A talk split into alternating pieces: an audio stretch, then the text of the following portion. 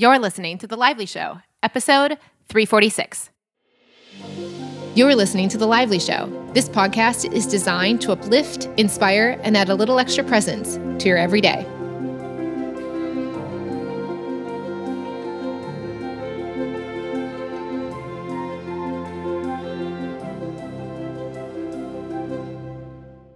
Hello, my friends. Welcome to today's show. Before I get started, I'm going to do a quick disclaimer. The neighbors upstairs, I'm not sure if you guys are aware, but there's a lot of people spending a lot of time at home lately here in Portugal, and the neighbors upstairs are home and they have a little one. And so the floors for them are very, very close to my ceiling. This is an old building with beautiful, beautiful ceilings. If you've seen on Instagram, you can see my ceilings are stunning. But what comes with the original hardwood floors and ceilings that are so beautiful is that there's very little sound insulation. So I actually can sometimes hear my neighbors snore at nighttime. So if you hear any noise upstairs while I'm sharing today, just know that we're doing the best we can with the audio that we have right now. So let's move on to today's show. Today, I'm doing another Q&A episode because people on the Lively Community app have been asking for more, and they sent in a bunch of new questions.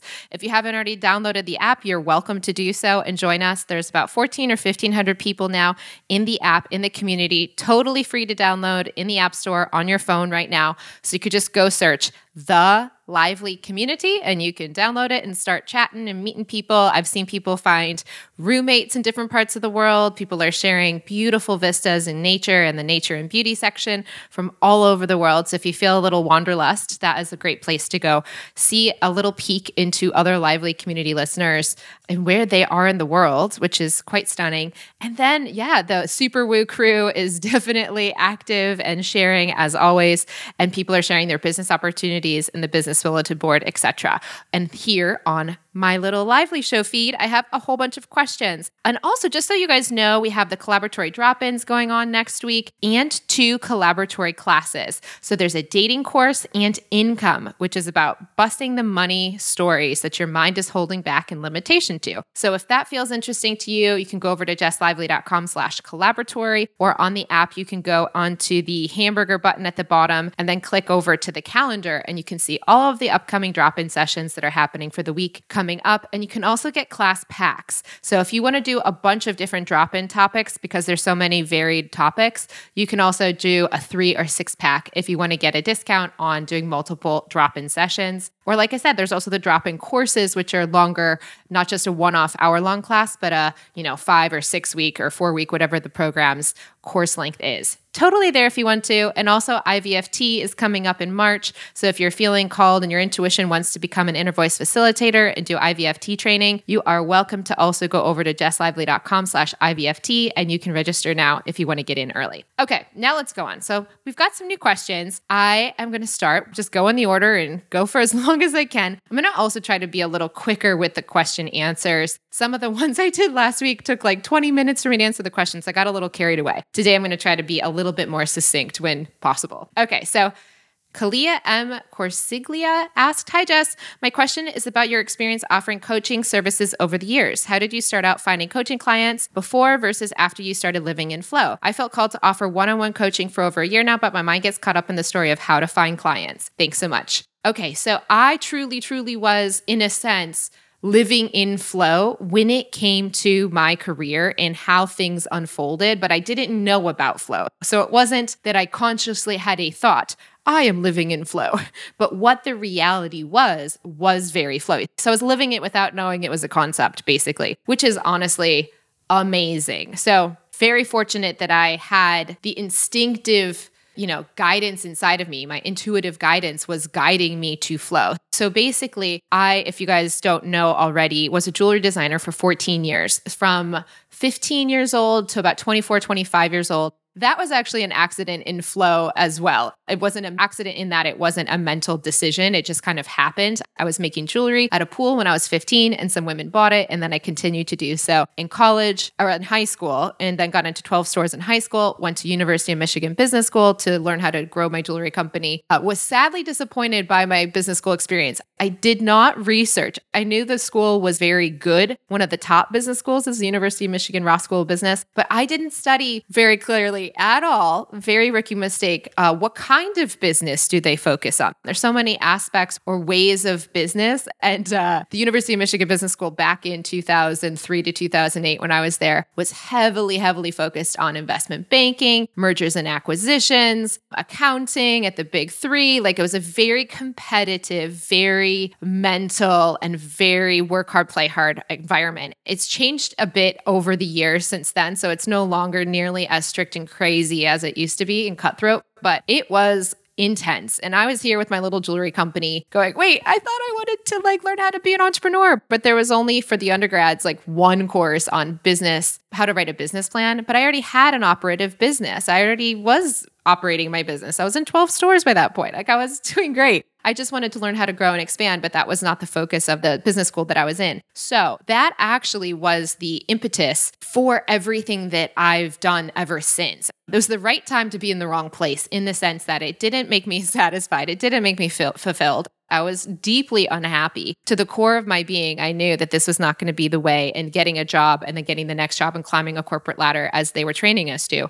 was not going to make me happy. I knew that because I was so miserable at step one. I didn't fool myself by thinking that by step 4 or 5, 10 or 20 years later down the line, I'd be happy. So I remember standing in the business school library, and I made this realization dawned upon me. One, there had to be a different way to live than what I was being trained to do.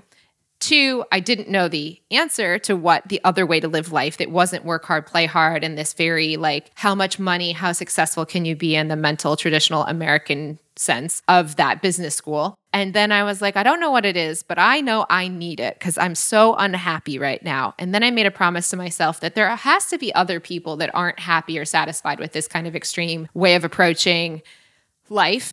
And so once I figured it out for myself, first, step one, figure it out for me. And then two, help others that want to live differently as well. So that's truly still from like, that's the day zero of everything that I've ever done ever since. I took the jewelry company full time after college so that I could be in charge of my time. And I wasn't going to have my mind chasing a corporate ladder or external approval and validation from a company and a boss and that kind of stuff. So I used the jewelry company to pay the bills. It was truly my day job. You know, a lot of people keep a job while they're doing their side hustle and they're trying to get the thing that they want to do started. My own jewelry company was my side hustle that I used to get started and then help others once I figured that out. So I started a blog about a year or a year and a half after graduation. And it was just at the time I thought I would need to have a TV show like Oprah and Martha Stewart to help people. And I thought a book would get me to that TV show where I could help people. So then I started this blog actually as the book proposal content creator, basically.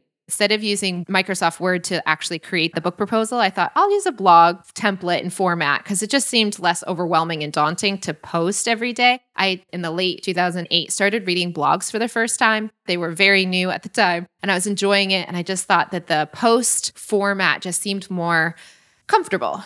So here I am doing a long story to a question, but okay. So basically that blog, I did not expect anyone to read at all. That was just for me to make a book proposal that then I would turn into the book one day and then to a TV show after that. That was all I had in my mind at the time. So that was the original thought process. But what occurred was that I had this jewelry company, right? So I was, in the meantime, paying my bills and doing this jewelry company. And in the recession of 2008, a lot of the wholesale boutiques that I used to sell to, so I had about 100 stores selling my jewelry across the country, and a lot of them closed down or stopped buying nearly as much at the time. And so I kind of had to shift my focus and priority from wholesale accounts at the same time. So I decided to advertise on some blogs, just kind of on a whim, because I was enjoying reading them, like Joanna Goddard, Cup of Joe, and some other blogs. I think I might have even advertised in the early days on, this could be wrong, but I wonder, I did a bunch over time because I figured out that it was actually very effective. So over time, I did a lot of blogs and marketing of my jewelry company. I think Young House Love might have possibly even been one, which is so great and funny to think about now because Sherry is a good friend of mine now.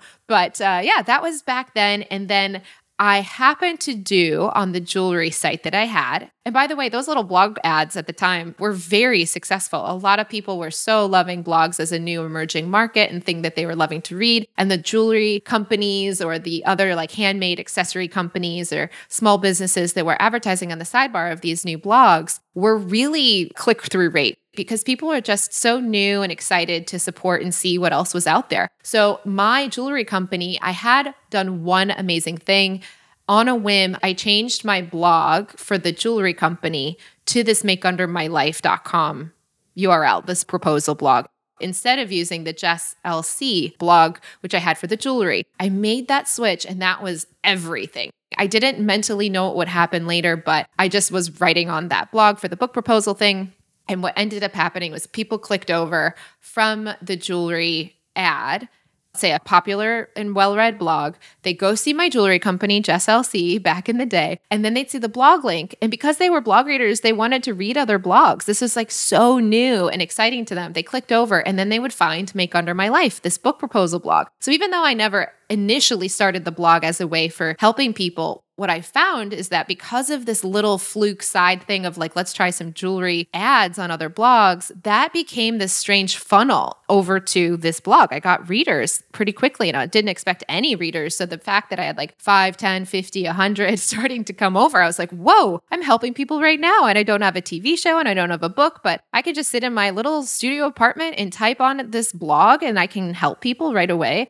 Okay, so I spent half my day after I started having that realization dawn upon me on the blog. And I spent half my day working on the jewelry company and half my day working on makeundermylife.com. And I changed it from a book proposal kind of focus to just helping people. You know, every day I would post like 5 to 7 times a week. And I truly loved it. It was so fun. Met so many friends along the way that were bloggers and readers as well. And I just started helping immediately right where I was. Didn't need anything big and fancy, it turned out. And so over the time of writing that blog, I did it for 5 years, and that was 5 years before the podcast. So 2009 to 2014 was the blog years, and then 2014 to now has been the podcast years. But those first few years of this website, over time, people started asking me, the readers started asking me to help them with their, like to be a coach basically. But I, always wanted to help them with their lives and how to live a more meaningful, joyful, easeful life. But at the time, they saw my jewelry company.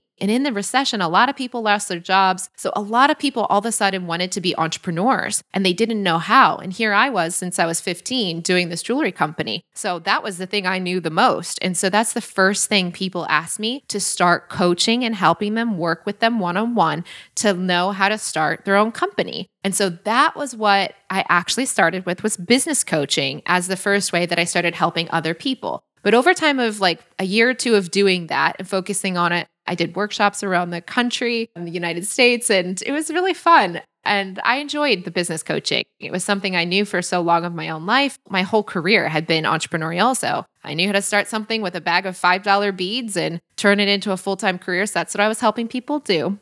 But over the time of the coaching, one thing that occurred is I started to do inner voice coaching with the clients, because they're spending all this money on me and they wanted me to tell them initially what companies they should start. They'd have like 5 ideas and they'd want to, have me listen to their ideas and then tell them which one to do based on my experience, which one I thought would be the most successful for them. And I realized that was a recipe for disaster. How did I know what they should do? But I knew their intuition did. And as was just in the beginning of using my inner voice at that time. So I just started helping my clients get in their inner voices to hear which idea they should focus on. And then we'd spend the time together after the first 5 minutes of getting them into their inner voice about their business and which idea to focus on. Then we would spend the rest of the hour actually talking about how to implement the idea that their inner voice told them was the one to go with. So that was early days of inner voicing, was all the way back then in like 2010, 2011, working with these clients that were business coaching clients. But over time, they also had a hard time, I noticed, implementing these business ideas in their lives. And I realized that if their life's not working and they're, there's other bigger issues at play, their business is very unlikely to be super easy flowing and fluid. So then I started also, and always had wanted to help people with their lives on the bigger scale. So that eventually shifted from business coaching over to, I guess you could call it life coaching, but I never identified as a life coach. I never got any official training as a life coach. But over time, that's where I place my focus with helping people. And then over time, obviously, the energy, flow, and alignment is, oh, and then life with intention started. Yeah, that was my big focus for those early years, was values-based intentions. And Life with Intention was a program, I think 2,000 people took it or something quite substantial. A large number of people took that course. It was amazing. Honestly, I look back on that and I'm like,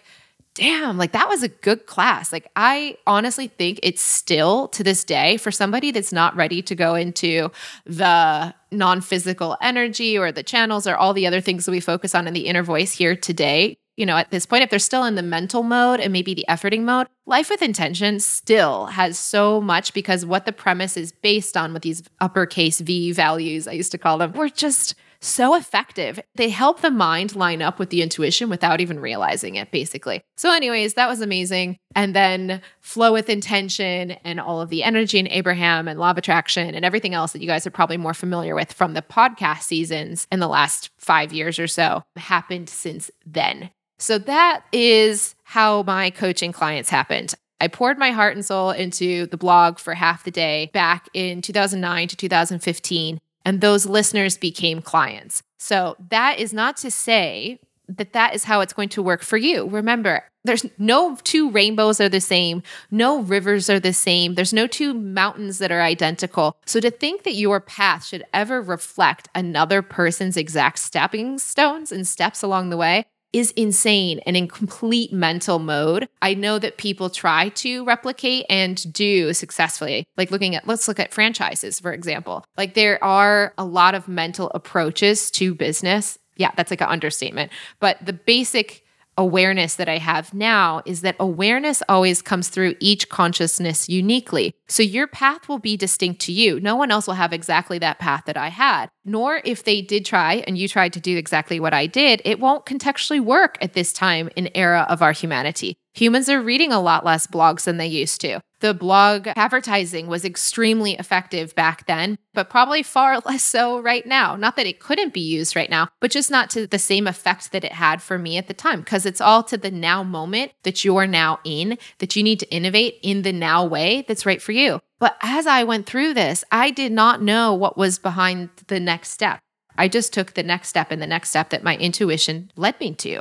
And so that's the same for you. That path is the same, but what that path will be and where it will traverse you to will be distinct and unique for you. So I don't know. I have no clue what your inner voice would tell you specifically to do for coaching, but I would know that you could ask your inner voice for that, or you could do a session with an inner voice facilitator if you wanted help with that. Or if you felt like there were money blocks in the way, you wanted to do income. There's a lot of avenues to help you basically help the mind get out of the way and let the inner voice shine through. That would be my suggestion for you, but that's my also personal path in case you are curious since you asked. Okay, now we have Allison Meredith who said, "Hi Jess, thanks for another Q&A episode. I love these. I'm curious to hear your thoughts on seasonal depression and any thoughts on flowing through darker emotional seasons, both literal darkness in northern climates and figurative darkness for others experiencing times of hardship. Thanks for all you do."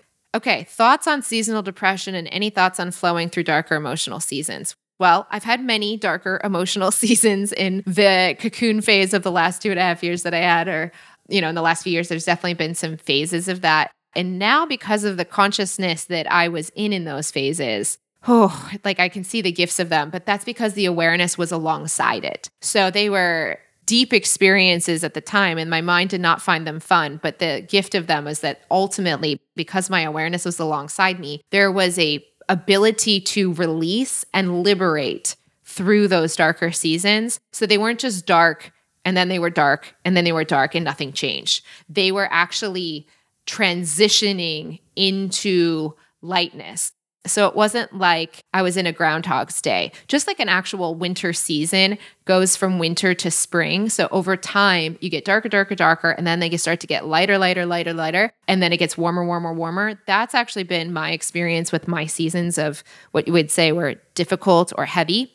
And there was a lot of beanbag releasing, and we have beanbag sessions through IVFT sessions. If you do with someone, you can learn how to do that for yourself. You could do beanbag sessions Actually, they're in the Collaboratory drop-ins that are specifically on that topic. So there's many ways now that you can learn with a facilitator how to do that if you don't already know how. I highly recommend working with someone if you haven't done so before, because there's a huge difference between thinking you know it and literally having the experience. It's truly the difference between thinking about having a baby and literally having a baby. So that thought process is not the actual releasing process.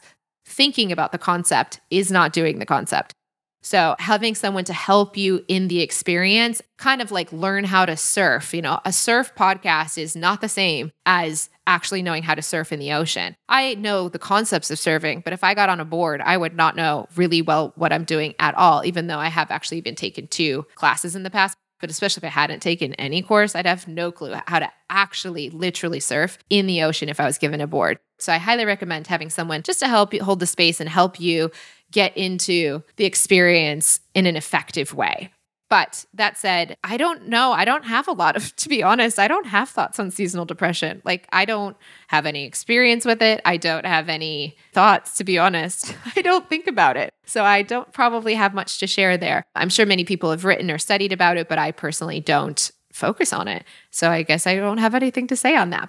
But on the darker seasons, I'd say they ultimately, in awareness and releasing in an effective way or fashion, could be a true gift. Because if you know how to go into those heavier emotions and release them effectively, they no longer sting and stay in your life the way they used to. So that would be like my number one recommendation is like the best thing that happens when difficult things arise is that if you know how to release them effectively, they don't have to stick around. So you don't have to go through this every season in the same way. Like you do make progress as you do release, but what you'll end up finding is you know how to do it is that if your awareness is really in a heavy shedding mode, it can feel like overwhelming, like when will it ever be done? Because everybody has typically hundreds of them accumulated. And I've released hundreds of them in my own life. But now it's very rare that I have a beanbag, if at all. Like it's just amazing to be living this much. But that was not how it felt for those 2.5 years where I was having some 1 to 5 a day. It was just constantly happening.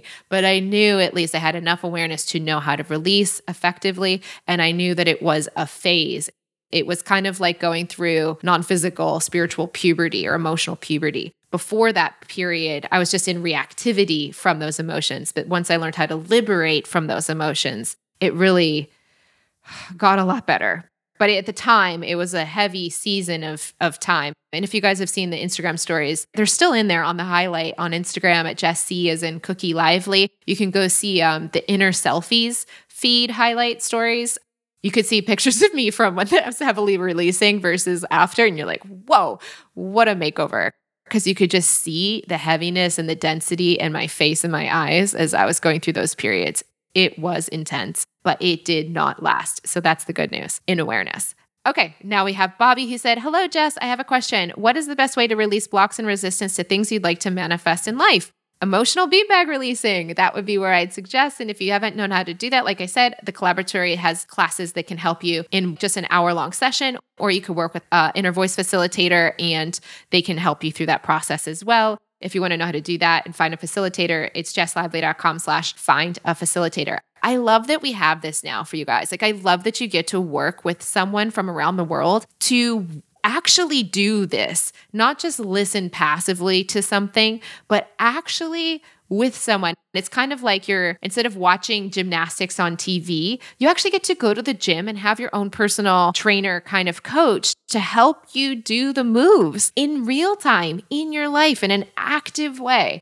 So excited about that. So now we have Aaliyah Safa who said, hi Jess, how do you know it's the authentic inner voice and not just the thinking mind? What if my brain is just coming up with this stuff? How do I get a transcendent voice that is beyond my human conditioning and experience? Thank you for addressing this point. Okay, here is my top tip. Okay, when you hold and listen for the inner voice inside, when you exhale and you listen, if you hear the first answer and you're not sure if your mind made it up, stay in listening mode longer and your inner voice will give you a second way of saying the thing it said in the first place, Or even you wait for the second answer and then you wait for the third answer if you're not sure. But what will happen as you hold open longer, as you listen longer to the inner voice, not just the first answer, it could say yes to whatever you're asking. And then you're like, well, I don't know if my mind thought that up. Then stay open and your inner voice will say something else.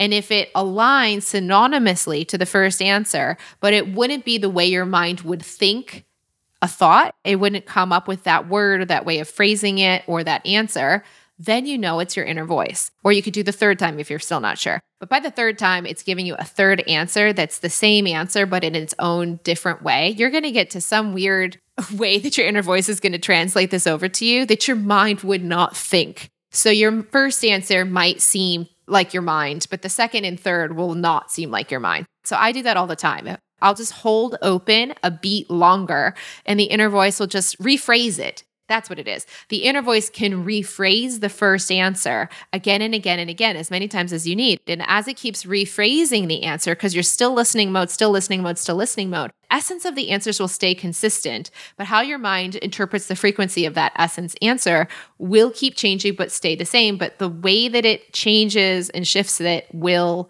become way different than how your mind would think. And that's how you know it's your inner voice. So there you go. Answer to that. Oh, this is Lauren Malmquist. Hi, Jess. I'm just repeating my question from last week. I remember a while back you were talking about healing something on your foot, maybe a wart. Would love to hear you speak more on that. I have a severe eczema on my hands. I have a hunch it's some sort of energetic block because my work is through my hands, but I haven't been able to clear it. This is so cute. So Lauren Malmquist, if I am remembering this right, and I'm pretty 99% sure this is the same, she was an assistant to me, an intern for me in the jewelry business years and years ago. So anyways, how cute is that? Oh, I love it. Anyways, what a full circle moment to see this question. Hi, Lauren. Okay, so in terms of the wart, basically, I just thanked it for 10 minutes or something like this. If you guys don't remember the show from last week, someone mentioned that I have shared the story that I had a planter's wart on the bottom of my foot. Actually, someone recently also told me that they did what I did and their wart went away too on their foot. So if you got a planter's wart, feel free to try this. We've got two people that have had success with it so far. Basically, I had this planter's wart on the bottom of my foot. I also had a planter's wart when I was young on my bottom of my foot as well. So I actually don't know if it's true, but the way I felt into having the new planter's wart as an older person was like kind of like a beanbag. Like I had so much stress and anxiety from the first planter's wart when I was young. They used liquid nitrogen to freeze it off over like I don't even remember the amount of time, but it was months and months and months of going to the dermatologist and having him freeze this wart for like a minute and a half and 30-second bursts or something like this. But on the bottom of your foot, it was just so painful and so sensitive. And it was so arduous getting rid of those warts, like one wart, like split into two when I was young. And so it was like, I'm sure I had emotional beanbags from all of that stress of that situation and the pain emotionally that I probably didn't release. I just like grinned and bared it and like did what I could, but it was intense. So when I was older, I had this feeling that I was kind of like getting the wart. It could have just been a fluke, but it did kind of feel in the phase of releasing emotional beanbags like this was part of getting out the stuff in the garage, so to speak. I've been saying this in Cocoon a lot, like the emotional baggage that you have, like when you're little, you don't know how to deal with it. So you just put it in the garage and you don't fully release it as it's happening. And so it goes in the emotional garage. And then in the cocoon phase or the dragon phase, you bring it all out and you have to look at it and release all that stuff. It's like going to Goodwill, but it's actually just dissolving all those emotional blocks you've been trudging around with without having realized it from the point of having it to that point of realization and releasing. So anyways, I had this wart and I definitely didn't want to go to a doctor and get it frozen off with liquid nitrogen. So I tried a bunch of like herbal remedies for months and months. I had this wart for maybe not even a year, but a long time. And eventually I just decided, just out of running out of ideas that sounded good to me at the time, I just thanked it for the fact that it had been with me around the world for that year more than anyone else. There's no other human I'd spent time with more than that wart, or my body for that matter. So like I just thanked it for 10 minutes and appreciated it and thought of all the experiences I'd had and the lessons I'd learned from it as a human mind at least. And after that, I didn't look at it for a little while and then all of a sudden it was gone. And actually my mind was so shocked that it was gone that I ended up mentally constantly thinking about the fact that I couldn't believe it left, which was hilarious because I always read all that stuff about healing and the mind and all that stuff. And then I finally did it. And then I could not stop obsessing in the mind about the fact that I was in disbelief. And so that disbelief kept putting attention and energy into my foot. And lo and behold, a little while after the wart went away, but after the attention kept going to the foot, to the foot, to the foot, I ended up getting, I think they call it athlete's foot or something in Bali, in between my toes. And I never had that before. So I didn't even know when it happened what was occurring until it was like a bit more inflamed because I just didn't even know that there was a thing like that. But I think that's what it was called. But it was like 1 inch away from where the wart was. And I was like, oh my gosh, my mind, of course, as it's directing, can help heal to a degree, but also can make it imbalanced by focusing. So focus, as Abraham would say, you know, where focus goes, the energy flows. So the energy had flowed into appreciation, and then the disbelief actually, in my awareness and the way I perceive it, created another energetic block, another manifestation of something. Because I was blocking, I could not believe that it actually went away. So all of this to say, with your eczema on your hands, you could try a massive amount of appreciation and releasing kind of approach. You could also try your inner voice if you wanted to as well. Interesting if you feel into it and want to do it. Slade is one of our facilitators doing in the Collaboratory Inner Voice and Chronic Pain. Obviously, eczema is something that usually is long lasting or typically something you have for periods of long time in your life. So that class might be something to consider as a way of exploring that in more detail. It's not necessarily that it's physically chronic pain, but it's a chronic condition that has an energetic block associated with it. So yeah, feel into that. And if it feels like the right fit and you want to join it, you can. I think they have upcoming classes, but it's totally up to you. But yeah, I would inner voice on it, and you could try the thankful approach. That's pretty much all I can say from my own personal direct experience. Okay, now we have JC Mercer who said, "Hi Jess, I'd love to hear about your community and daily life in Portugal. From what you do for fun, what your favorite dishes, synchronicities that led you to meeting your friends, how you spend your time if you're learning Portuguese, etc." Thanks, Jess. That's a lot of questions. I'll try to answer them each. What do I do for fun? Well, right now we're in a lockdown, a very severe lockdown. This is kind of like nothing's really open. Everything's takeaway or like lockdown, basically. So when you go outside, you're basically out there for exercise or grocery stores right now. So what I do for fun in this period of time is I make my acai bowls in the morning. I've been sharing pictures of those. That's been making me so happy. And I've been really getting into delicious, glorious tea from the Tea Shop, which is a Copenhagen store that's also here in Portugal. Some amazing loose leaf teas I've been enjoying. So I've been making a lot of tea. And I've been making acai bowls. I love going for walks. I'm alone right now almost all of the time. So I can call friends in other parts of the world and talk to them on WhatsApp sometimes. I like makeup videos on YouTube, so I watch a bit of that sometimes. And I spend a lot of time watching my mind, to be honest. I feel like right now, my joy of this experience is the fact that it's so simple and slow at this moment, kind of like Hawaii was last year when I went really, really deep inside. I'm able to do that again and watch in deep, deep awareness the mind full time. I'm kind of taking this time and treating it a bit like a meditation retreat. That's really amazing and an effective thing. I actually think these little lockdown periods that have been happening, for me, I've found that sometimes in the lockdowns, because it's been such a long year of all of this now, I would go out and depending on how far and extreme the lockdown was, I would be, going to the beach, going on long walks, doing IVFT training, all sorts of different things. And I also do cocoon and Coco. That's also something I do at the nighttime once a week as well. So yeah, I've done things, but then there are periods where things get really shut down wherever I've been at in the world, or it's been an extended period of shutdown. And then eventually I just slow everything down and I go super deep and I just get really still and I watch the mind and I listen to teachers like Anthony DeMello or Ramana Maharshi or Eckhart Tolle or Sadhguru's been showing up in my YouTube feeds a lot. So I've been listening to a bit of him too and learning more about his perspectives too. So that's what I do for fun. My favorite dish, beijinhos are kisses, and there are these desserts that are called kisses or beijinhos, and they are delicious little eggy, sugary little balls of delight. So I love those. What else do I love? Empada de galinha. Empada de galinha is I call it a chicken cupcake. It's a little pot pie filled with chicken inside. I first had them years ago. I, for years and years, was basically pescatarian because the taste for meat dropped out. I just like no longer wanted anymore. So I just stopped eating it. But these abada de galinhas with the chicken, that's like the one thing that I actually do enjoy sometimes having. And so whenever I've been in Portugal, I've had some of those. I don't get them too often, but when I feel like I have a little bit of a savory snack and I'm out and about, that's something that is so delicious and easy to get at all of the padarias and all the bakeries around. And then also, I love the polvo galão. I think it's called polvo galão. It's an octopus, and it is sliced, and it is so soft and subtle in oil. Oh my goodness. If you go to Portugal, you're going to see octopus everywhere. It's like one of the national dishes, basically, that and bacalhau. But the octopus typically often is in like the long tail. So you like cut that up bite as you eat it. But the way I've loved it is when it's sliced very thin like coins, and oil and paprika and spices. It is so delicious. And basically all the seafood.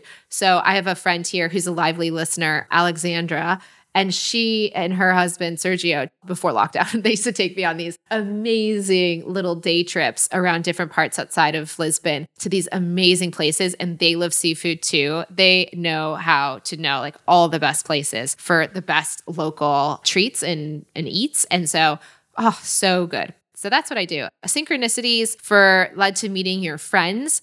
Portugal, Lisbon specifically, is the most like Bali I've ever been in the sense that the expat community is so often nomadically living and working, kind of like there's a lot of people that live here that work online and can be remote, just like a Bali type of community or people traveling there.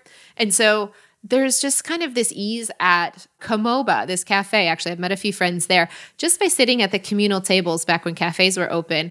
There were these tables where if you had a laptop, you had to sit at this specific long table or two. And so the people that were using laptops are kind of relegated to this area. So it's kind of this easy way of sorting out the often nomadic working type of people and expats. And so I met people that would just start talking to me there, or at cafes too. I've met people sitting at cafes or even at the lookouts and the kiosks outside. There's all these beautiful little parks and little areas to, in normal times, go get coffees and have meals and sit outside. And I've met people there too. So it's just kind of by being open, you kind of find that like energy and then you just start talking and you make a friend. How I spend my time, I just shared about that. And am I learning Portuguese? I know a little perfunctory Portuguese. Thankfully, I took Spanish when I was young. So at least it's not completely different. I can get away with like translating in my head, at least a lot of what I'm reading, like Uber Eats menus or whatever. But there are differences to Portuguese versus Spanish, and especially how Portuguese is spoken. So Portugal Portuguese is spoken very differently than Brazilian Portuguese. I understand Brazilian Portuguese way easier than I do the way the Portuguese speak Portuguese because of their accent. If you know, you know how much it's a more difficult new beast, the way that they pronounce things. So there is a lot of overlap to Spanish sounds, but then the way they pronounce it totally shifts the word. So like flores would be a Spanish, flores would be the, and in a rapid succession of words, it's sometimes hard for me with the H that is often put at the end of an S, but there's no actual H on the word. It took a while to really switch out of not having the H at the end of S's from my Spanish, because I could always have probably understood a bit more if the H-y parts on the ends of S's were not there. But I do want to take lessons when my visa is complete, but I'm still working on getting the visa complete. So I've kind of just mentally been taking it one step at a time. And for me, the visa was step one. I was like, I will learn the language when the visa is done. I can like get away with going into an Uber or a restaurant and I can do a bit of it. I do as much as I can, but I'm not conversational yet in the least. So there we go. All right. Now we have Linda who said, how can I use manifestation to attract what I want more for business and also connections? Soul sisters in particular. Okay. So manifestation to attract more for business and also connections. Well, as the collective in the Coco recently shared, there's kind of two ways to manifest. It sounds like you're more interested in the first way of manifesting than the second way. So I'll share on that, but this might hopefully clarify for people. Like it's interesting when, even if you listen to let's say Eckhart or the collective talk about manifesting. You get an enlightened or non-physical perspective on manifesting. But let me see if I can simplify, clarify, and break it down a bit, because I've obviously spent many years obsessed with this interesting topic. I just find it so fascinating, like how this reality forms, not on the Newtonian physics level, but on the quantum into our personal lives level. That's always felt like the most practical and interesting area for me to personally study. So that's what I've always been drawn to. And here's what I can succinctly break it down. How to manifest the first method, you could say method one, is to use the mind to focus on the feelings of the experience that you'd like to have. So you have to think about the vibration, emotionally speaking, of why you want the business and the connections in particular. So you can't have a frequency, an emotional frequency set point of, I don't have enough friends, I don't have enough friends, I don't have enough friends, or I don't have enough business, I don't have enough business, I don't have enough business. Because you could even say your reticular activating system, which is a part of your brain, is going to sort for things that confirm the thought process that's going on in your head. And that will just find and sort for experiences and only notice the experiences that confirm I don't have enough friends and I don't have enough business, because that's where your focus is. You always know when you buy a new car or you date somebody that has a certain kind of car, all of a sudden you start to notice that kind of car more often on the street. But those cars were always on the street, but you weren't tuned into the frequency of that car. In this case, it'd be that emotion was going to confirm that manifestation in your life. So you want to have the opposite. So you want to have the abundance of business and the abundance of friends frequency activated, or neutral. So either a positive, like I have the business or I have the friends, or neutral in the sense of like, it doesn't matter that I don't have the business or the friends.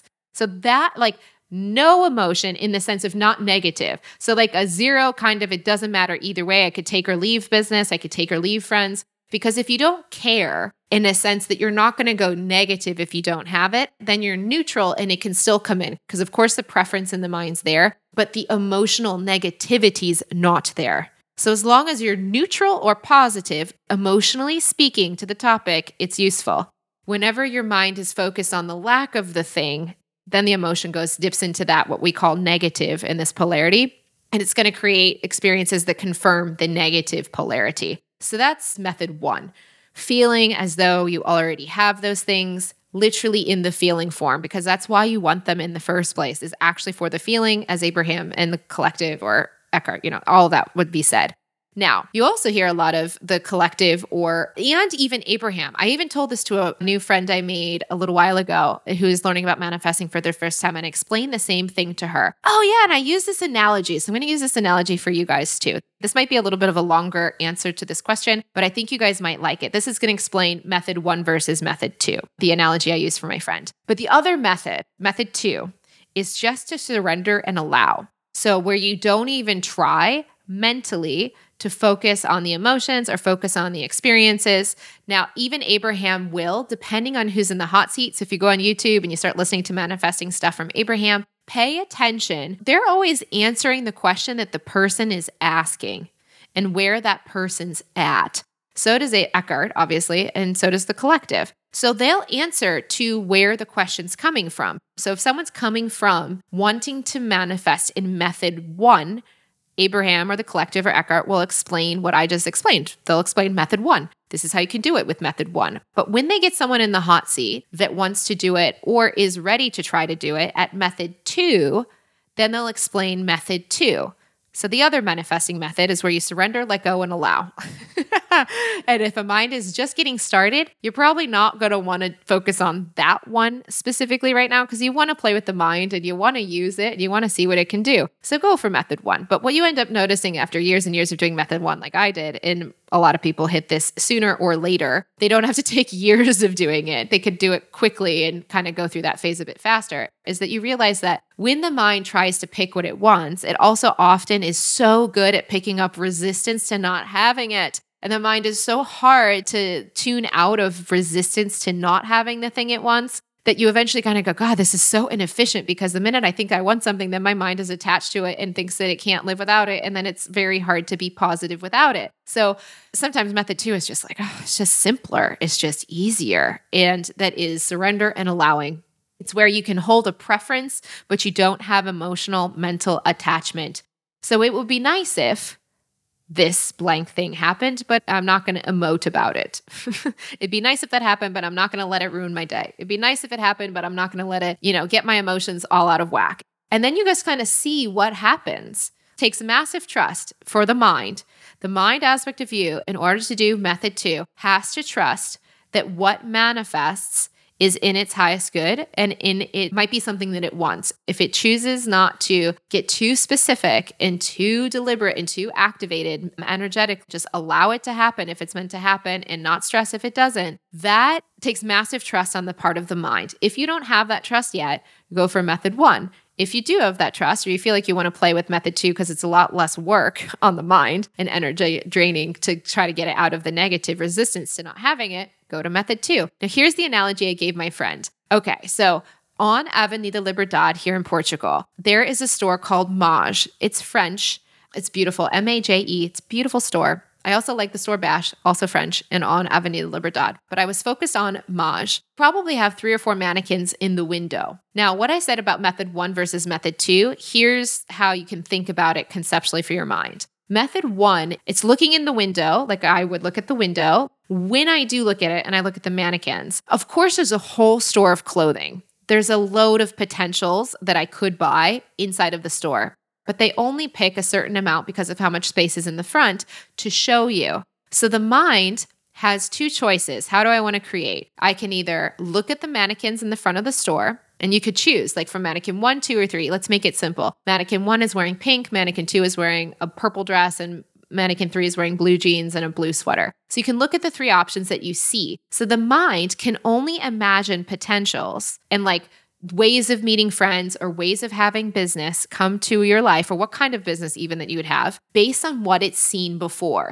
Obviously, it's looking at the store. It knows that there's more clothes inside the store, but it can't see what clothes are inside the store. It can only see what's in the window. So the way the mind in this reality works is it can only see the mannequins. It can only see the options that it has seen in its own life or in someone else's life. It can only think of how many ways you can make a friend or have business based on what it's seen yourself have friends or business before, or someone else that you've heard of, or a friend that you know before. But you can't really make up something completely new or unexpected, because the mind always has to have a reference point from past history to imagine into a future potential. So it's going to only be able to pick from ideas that it's had before. It can mash up ideas too, though, I will say. Like it could say, even though there's a purple outfit and a blue outfit, I want to have the purple dress, but I want the blue sweater on top of it. And that's different. But it's like, yeah, but it's still the blue sweater that you saw and the purple dress that you saw. And you could even imagine the dress in the blue color or red color that you don't see on the mannequins. So you're like, oh, that's creative, but you're still mashing up a dress style that you've seen before and a color you've seen before. So it's still not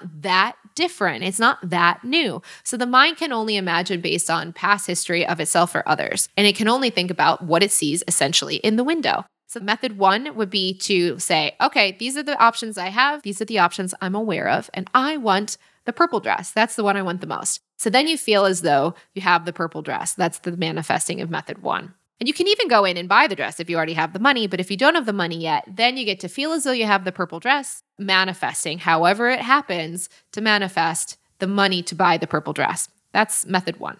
Now, method two, the surrender, allowing, letting go, having a preference, but not controlling how it occurs or what specifically occurs, is basically knowing and trusting that the deeper part of you, the creator aspect of you, that's not your mind. Your mind is the tip of the iceberg. It is the tip of like the very little part of you. So the other massive part of you knows everything that the little tip of you wants. It knows what the mind likes. It knows every experience, as Abraham says, over all of the experiences you've lived, you've created a whole interesting coagulation of preferences. The inner voice, deeper aspect, wisdom, creator part of you knows, is you, and knows what the creature or the greater aspect of itself wants. So then what you would have to do is trust that either something you've seen in the window or something inside the store that you've never even seen before can come to you. And that's surrendering, allowing, and trusting. So it's like, well, I'd like the purple dress, but I don't know. There could be 4 or 5 other pieces inside of the store that if I was inside the store, I'd prefer more than the purple dress. But the mind gets attached to the purple dress because it's seen the purple dress and it hasn't seen anything that's unknown, unfamiliar, and would be a surprise inside the store. So then when it's surrendering and allowing and trusting in the unknown, it gets to be surprised. And the creator part of you that's not your mind has unimaginable potentials, in a limitless potentials to choose from for you. So it can be your personal stylist and say, I know you like the purple dress, honey, but you actually are going to like all these other things that I've got for you, picked out for you even more. And I could give them to you if you don't get so fixated on not having the purple dress. Because if you fixate on not having the purple dress, then you're just at the frequency of not having the purple dress, which is the negative side. So you just get more to reflect that you don't have the things that you want. But if you don't have preferences, you surrender and allow your creator aspect of you that is far bigger and has every limitless potentials to pick from, limitless ways to bring you friends to bring you, limitless and unknown surprising ways to bring business to you. It can happen when you step out of the way in method 2. So it's your choice which one to play with. You can, go between the two, bounce between both ways of creating. Neither one's right or wrong, but someone in the Coco asked a question about this. And I told the collective back, I was like, I've done all that manifesting stuff and focus for so many years. I just can't even bother now. I just really love letting it happen and just seeing what happens and trusting the creator part of me to create. My mind can still hold preferences, but I'm not attached to having those specific things have to happen. The collective said, and it was so amazing and confirming, they said, that is the regal, I think they used the word regal, the regal way of creation is to truly trust and allow. Now, that doesn't mean method 1 is wrong. You can hear Eckhart talk about it. You can hear Abraham talk about it. You can hear the collective talk about it. It just means that you can trust and allow and surrender and just not feel bad and just trust that the best things are coming to you without resistance. And then your intuition, your manifestations could be the purple dress, if that's the best and highest for you, or 17 other items inside the store that you haven't even imagined yet, but you would love even more. So an example of this realistically in my own life is like properties. I can only see the properties I have thus seen so far on this website called Idealista, or my friend who's a real estate agent has showed me. I can only see and think about what I'd like from the things I've seen before, or looking at Pinterest pictures from other places in Lisbon or in other parts of Europe. But I don't have an awareness of which one. My intuition hasn't told me to buy any of them yet.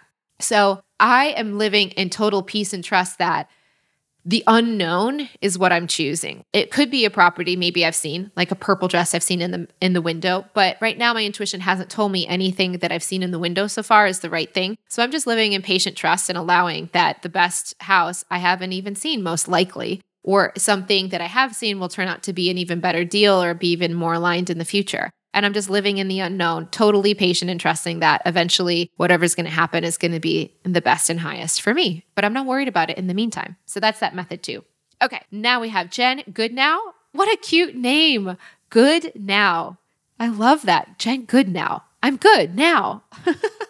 I love that. I'm starting a podcast with my best friend. It could use any advice for new podcasters. What do you wish someone had told you when you first started? I actually answered this question about new podcasting tips last week, and I'm going to say the same tip. Listen to your own show. And as you listen in listener mode, not in creator mode, you're going to see the preferences you have and ways to make it better. That would be my suggestion. Listen to your own show and edit and adapt and change how you do things as you go. Riding the wave. Thank you for sharing your life with us. Have you noticed as you've released old belief patterns or blocks that what attracts you, turns you on has changed? I've been learning about female sexuality and how deeply our nervous system is connected to it. Love to you. Yes, I have definitely noticed old belief patterns and blocks as that's changed. What turns you on is, oh, it's interesting. She said, turn you on. I was not thinking sexually when I read that at first, but obviously she follows it up about sexuality.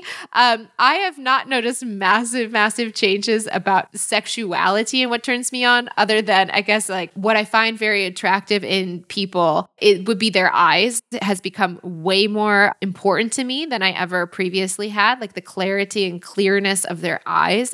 And that's become more aware in terms of, I guess you could say, Trimion, and the energy of someone, how I feel around them has shifted into a more sensitive or aware state. But I was going to go non-sexually speaking to nature has become a massive place of joy that was not nearly as amplified years ago. So seeing the wind and leaves and the trees, I can watch that for hours. I'd rather watch that than TV any day of the week.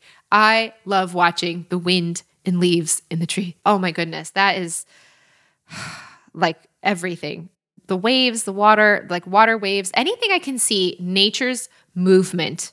So a natural nature movement, that's my jam. So that and sunrises and sunsets, that all became way more emotionally significant or joyful in my life as I've released emotional beanbags over the years. Before, I always liked that stuff, but it didn't make me cry, or it didn't make me want to wake up in the morning just to see the sunrise and like cry when the first beam hit the horizon. I was like, what is happening to me? This is so good, but who am I? Like, this has never happened to me before. So those kind of things happened. And I've noticed that more on the nature side than specifically like sexuality side. If anything, as I've released, I feel way more complete inside of myself. So the idea of being as focused on sexuality lately for me has become far more secondary to my inner world also, just as an observation of myself, at least for now.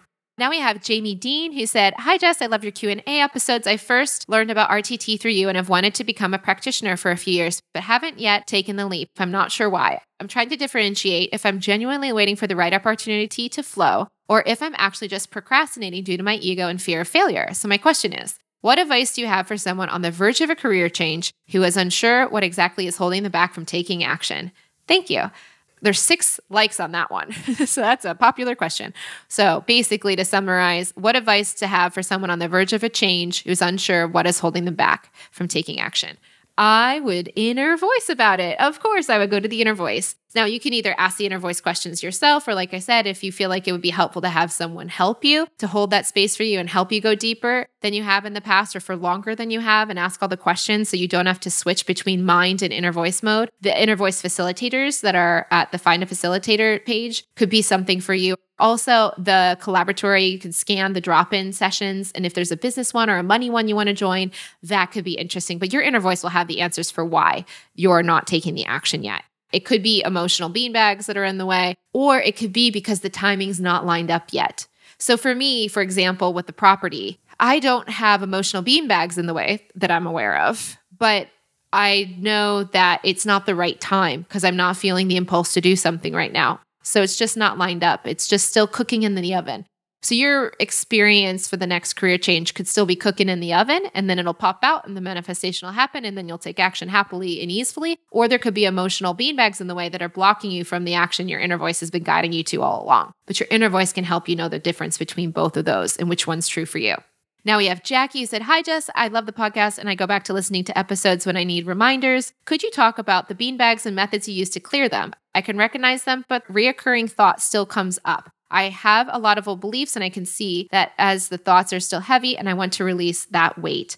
Like I mentioned, it is the difference between me doing a podcast on surfing or you actually being with a surf instructor in the ocean. I always recommend going to a facilitator to do an experience yourself with someone." So that would be my recommendation. And like I said, any facilitator could work, or you could go to the drop-in class that's specific for that. It's just, if I just give you words, it's just going to stay in your mind. So having the person help you get into the state of actually being able to release them is everything. If you're not in the state, it's just a mental game. It's just like, I conceptually know how to surf, but it doesn't mean you literally can surf when the waves come, when the emotions come. If you're not in the state of how to release, then it's not going to necessarily be effective. So that's the only reason I don't share about it and go into detail, because it's just, I read The Power of Now. He talks about it there. Read it 15 times, didn't know how to do it till I knew how to do it. And that was like, oh my gosh, it doesn't matter how many times you read something or think you know it or conceptualize it until you're experiencing the ocean on the board. You don't know until you're doing it. So there you go. Now we have Lauren Labidi who said, "Hi Jess, what is the best way for coping with dating apps and the feeling of rejection? How do you release those thoughts and move on from taking it personally?" Oh, I've had 4, 5 years of dating apps. I haven't used them I don't even know the last time I used a dating app. Months and months and months, not a year ago, but a while ago. But I remember all those years because they are not that long ago. Best way for coping with dating apps and feeling of rejection. Well, ask your inner voice if it wants you to be in the apps in the first place, because I was living in a state of emotional beanbag fear land. So I thought my mind needed to go look for a partner. And so that was what was compelling me. My mind had a big story about traveling and how was I going to meet people if I didn't go on a dating app, because I was not in places for usually very long periods of time and I didn't have a career or usually a community or network of tons of people to know that could introduce me to people. So I had this huge story that I needed to use dating apps while I traveled especially. So for me, that held me in this state of emotional beanbag seeking mode for my partner and staying on the apps during that period. But now that I no longer have those beanbags, I no longer have any desire to be on the apps because I have no fear of a partner not showing up in my life, nor having to show up in my life. I'm truly neutral. Like, there's the preference for the partner if it turns out to be a great thing, but there's no negative downside to not having it, which is like, if you've heard the show for any amount of years, you're like, who is this human? They've abducted Jess Lively.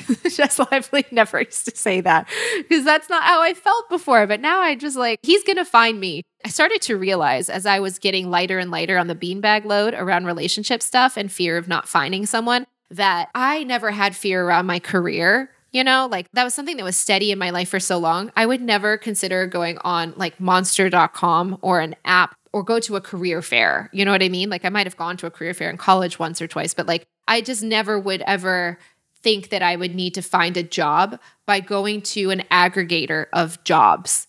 So I know people do find jobs that way, but just it never occurred to me to ever think that I would need to do that in order to find a career if I needed to change it up sometime. I trusted, basically. My mind trusted that if I was meant to make a change and something was meant to come in, that it would. Even like the one time I had like a once a week job when I was in the first few months of my jewelry company full-time after graduating college, I sold my jewelry and the first store I sold to was called She One on Southport in Chicago. And the owner of the store, I don't even know if it's still there, but the owner at the time was working there 7 days a week or whatever amount of days that she was open. She was always working. So she was looking for someone to watch the shop for her 1 day a week. So she asked me as I sold the jewelry to her, she's like, will you work for me 1 day a week so she could have a day off? And I think I made like $10 or $12 an hour. And it was like $100 or like $80 a day. And I would make my jewelry that day a week at the store instead of in my little studio apartment. So I was still working on my jewelry company all the time, but I would make the jewelry on like Wednesdays at the store and watch the store for her and make a little bit of extra money. And actually that was such a gift for me at the time, even though I wasn't looking for that. I didn't want it. I only did it for a few months.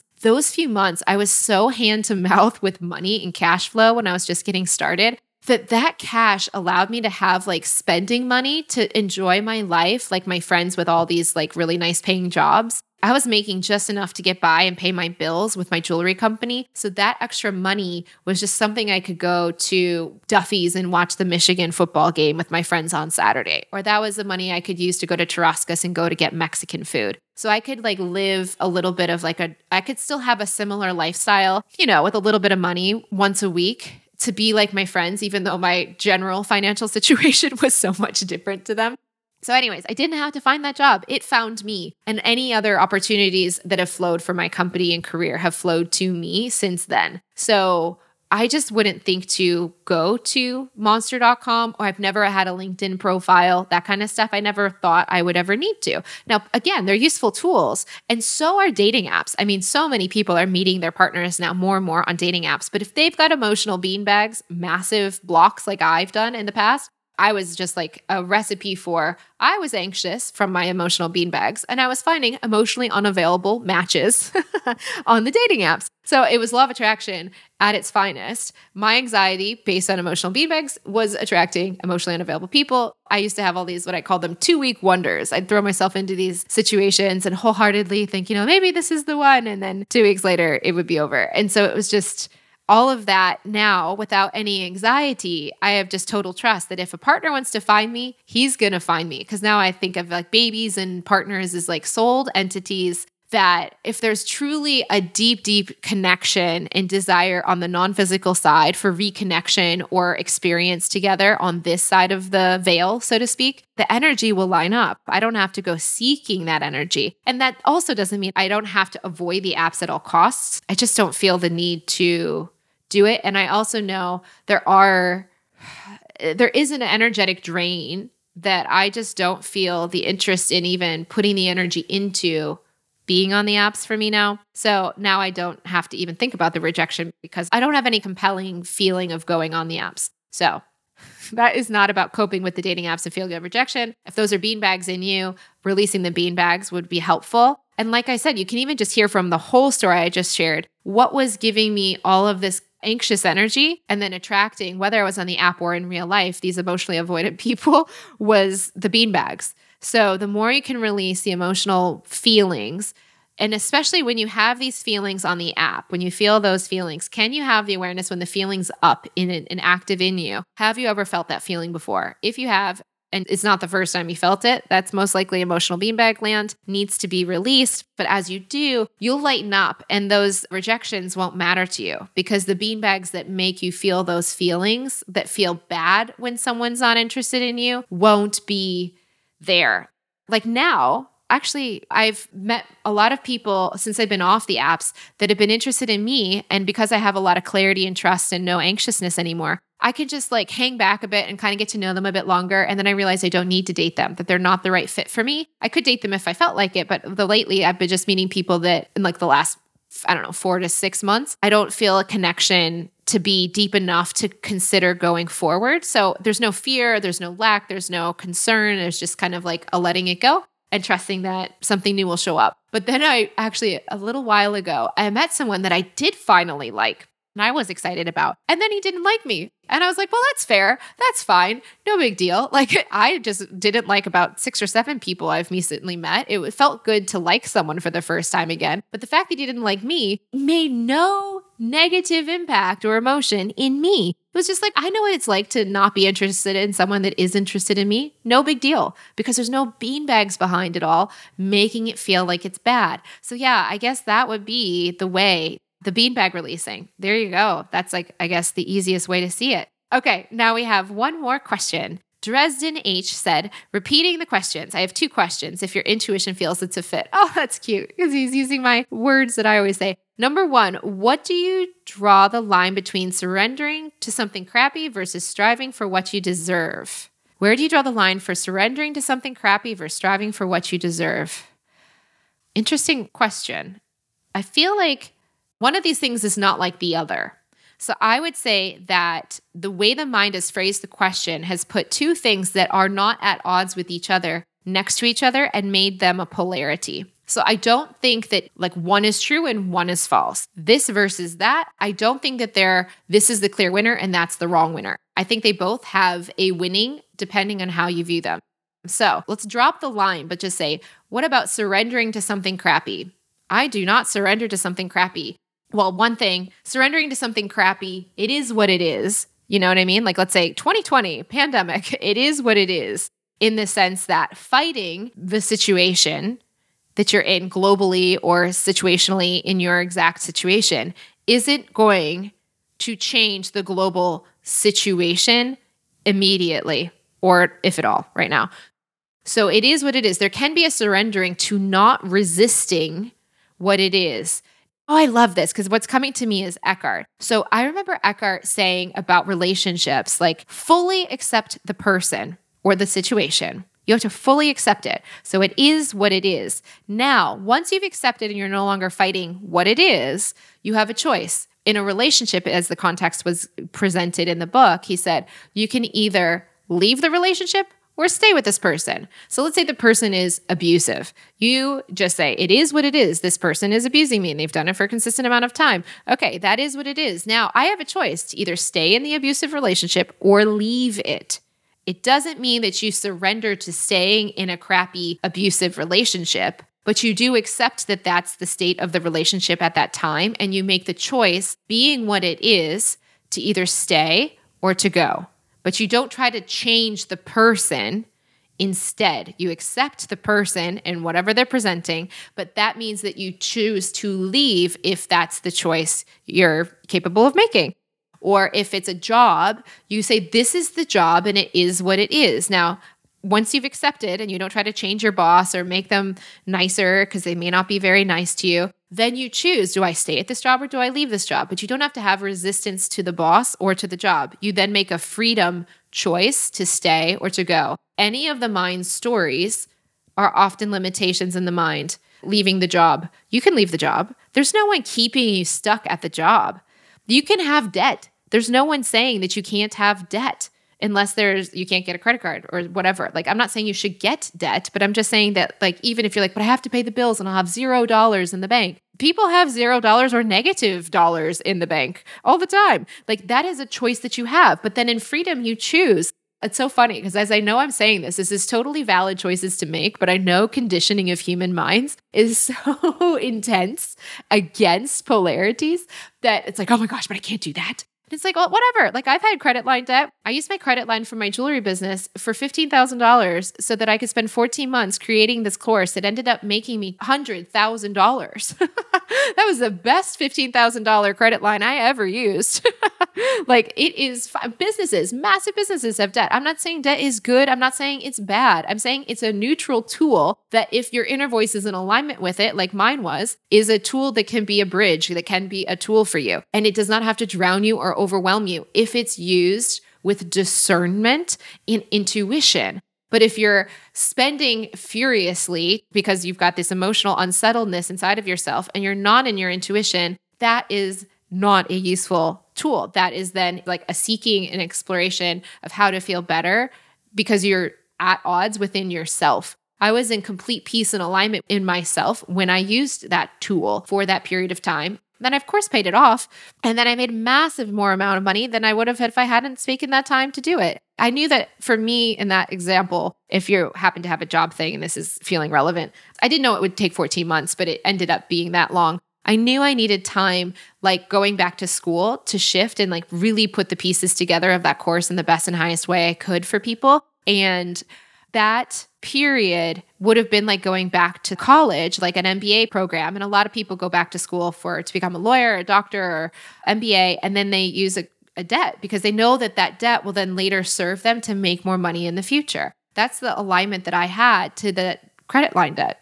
It was fine. It was fine. And it worked out because I was in alignment to the steps as it went, and I had no negative emotional resistance to having it. So I'm not saying that's a good or bad thing. It's a neutral thing. It's just how the mind and the emotions are lined up with it that make it not serve us in the best and highest way. Like sugar. There's nothing wrong with sugar except for how much someone's consuming, why they're consuming, and the beliefs around consuming it. That's what makes that something that is horrible for the body, or someone can live a very long life eating chocolate cake every day and it doesn't negatively affect them because their mind is in alignment, their emotions are in alignment, and their body's in alignment because it's not getting interfered with in a negative way. So it's always about finding that intuition in terms of the surrendering to something crafty.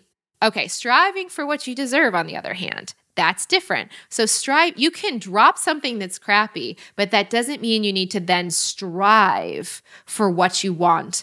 And I'm just going to refer back for the sake of time to that method 1 versus method 2 of manifesting, right? So you can choose in a sovereign choice to either accept the thing that's happening and drop resistance to it or change it if it's crappy.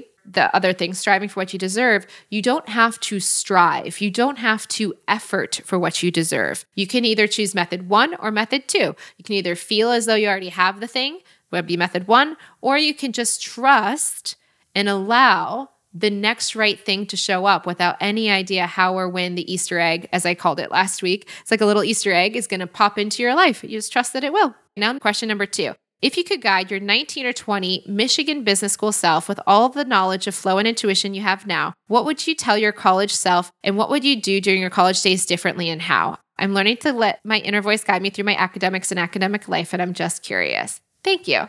Okay. What would I tell my college self and what would I do differently? Well, first of all, one of the things I did in college, I was in this business school with a grading curve. So everybody was getting graded against each other. So 80% of everybody got Bs based on the curve. So it didn't matter if you got 98% on your test. If 80% of people got 98, that was a B. So it didn't matter if you knew all the information. It was just who knows the most information compared to the person next to you. So the people that got 99s in that case might have gotten A's. That 10%, everybody else got a B. And then if you got a 96, that could be a C if that was the bottom 10% on that test. I could see through the insanity of that. All that was doing was showing prospective people that were going to hire these students who was the best compared to the other people in the program in terms of testing on these topics. That's what the grading curve was there to show. It wasn't there to show how much information each person knew. Each person could get a 98 and know all of the information quite well, but that wasn't what was reflected in your grades. And so I realized that everybody was chasing the high end, chasing that A, and they're all brainwashed into this like curving mentality that was happening.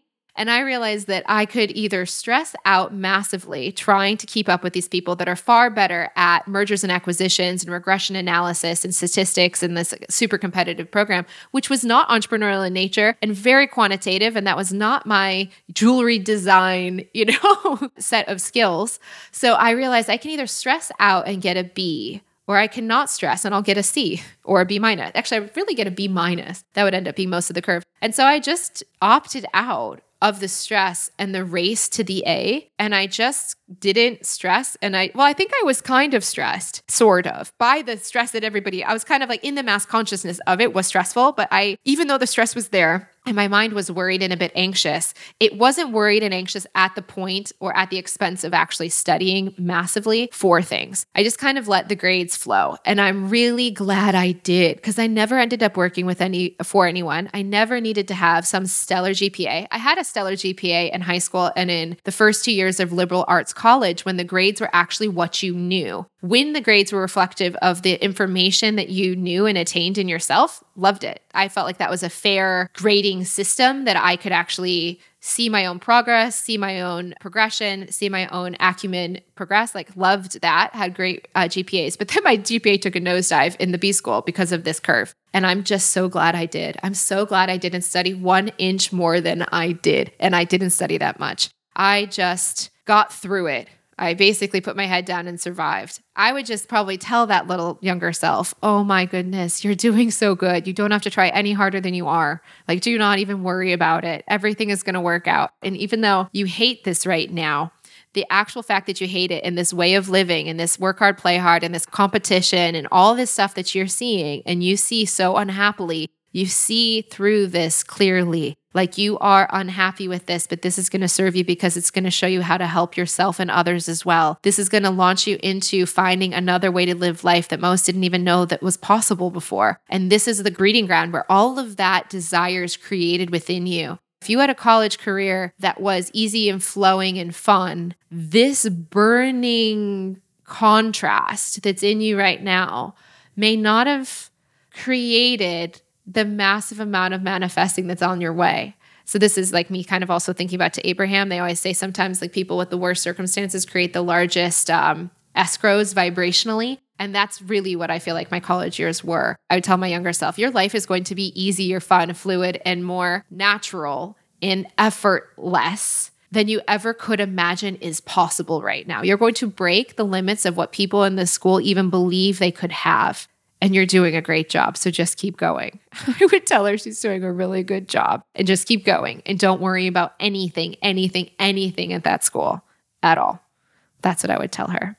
So take what that, means for you in whatever way, in whatever part of your own life, academically or career-wise or otherwise. I love you guys so much. And if you guys are liking these Q&A episodes, I will keep them coming. I still had about 10 more questions I didn't get to on this one, so I will leave it here. But if you're enjoying this format, let me know. And like I said, feel free to join us over in the app. And until next week, may something wonderful happen to you today.